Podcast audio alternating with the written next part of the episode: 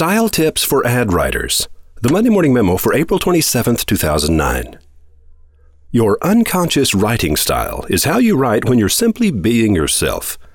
You also have a formal style, and you might even have a whimsical style. But three styles is usually as good as it gets. Language, however, is extraordinarily plastic. You can make it do anything you want.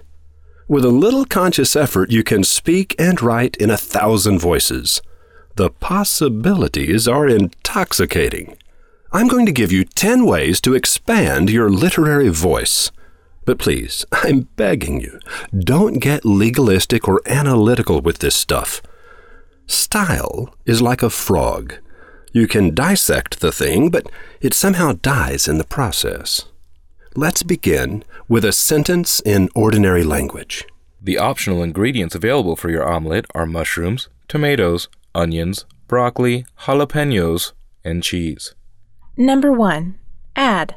Now let's add the word and between each of the ingredients. Notice how the list gains rhythm and length. The optional ingredients available for your omelet are mushrooms and tomatoes and onions and broccoli and jalapenos and cheese.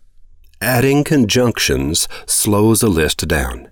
And depending on how the list is intoned, adding conjunctions can 1. give it greater dignity or 2. convey the author's own impatience by signaling that he too thinks the list is long. Number 2. Subtract. Next, we'll subtract words from the original sentence, including the standard and that usually appears between the next to last and last items in a list. Optional ingredients mushrooms, tomatoes, onions, broccoli, jalapenos, cheese. Subtraction adds authority, accelerates the pace, says more in fewer words. Number 3. Substitute. Engage the imagination by substituting an unexpected adjective or verb for the one you would normally write. Personalize your omelet with splash into the bubbling butter. Mushrooms or tomatoes, onions or broccoli, jalapenos or cheese, or all of them at once. Okay, I confess. I not only substituted jazzy verbs for boring ones, I repeated or four times and all twice. On purpose. For style. Number 4. Rearrange. I might have said, I purposely repeated or and all for the sake of style. Instead, I rearranged the sentence to create multiple false endings like the multiple punchlines at the end of a Steven Wright joke. You can also rearrange chronology. We will buy and rush into the mall. Number 5. Disconnected lists. Combine wildly disconnected things in a list, then connect them together in the closing fragment of the sentence. A cathedral, a wave of a storm, a dancer's leap never turn out to be as high as we had hoped. Marcel Proust. Sparkling eyes, laughter, sunshine, and speed come with every Nissan 370Z convertible. Number 6. Personification. Give human attributes to inanimate objects.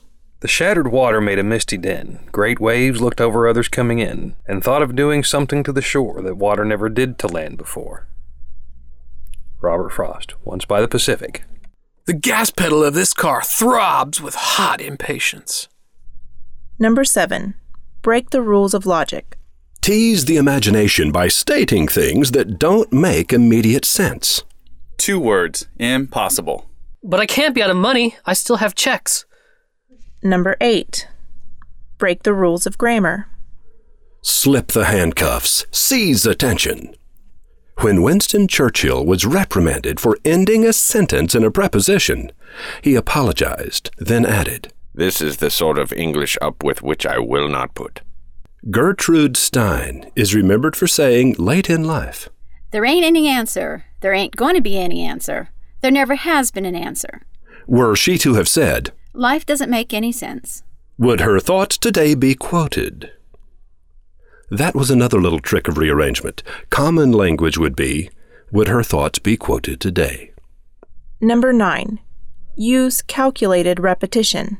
Arthur Quinn cheerfully points out, Scarcely a guidebook on writing does not contain an admonition such as the following Be brief, do not repeat yourself. Say what you have to say in as few words as possible.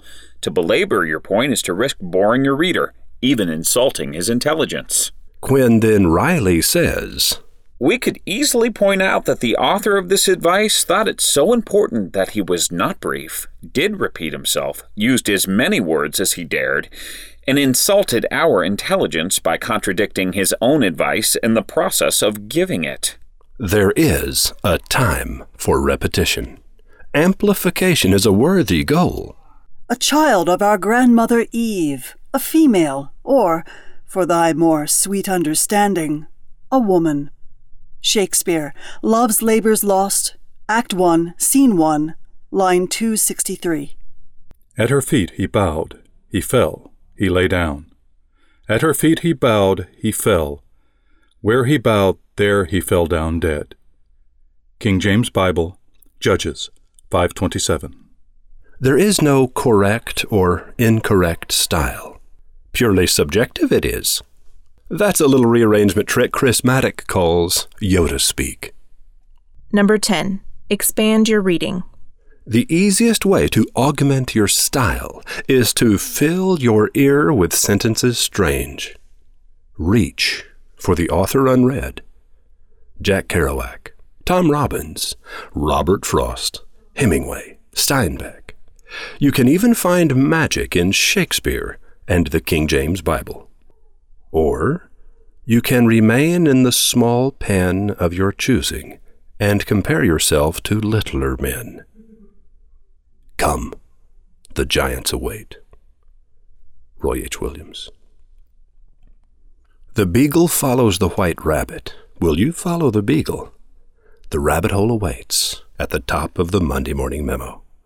Click, and your journey begins. This week, The Pull of the Edge.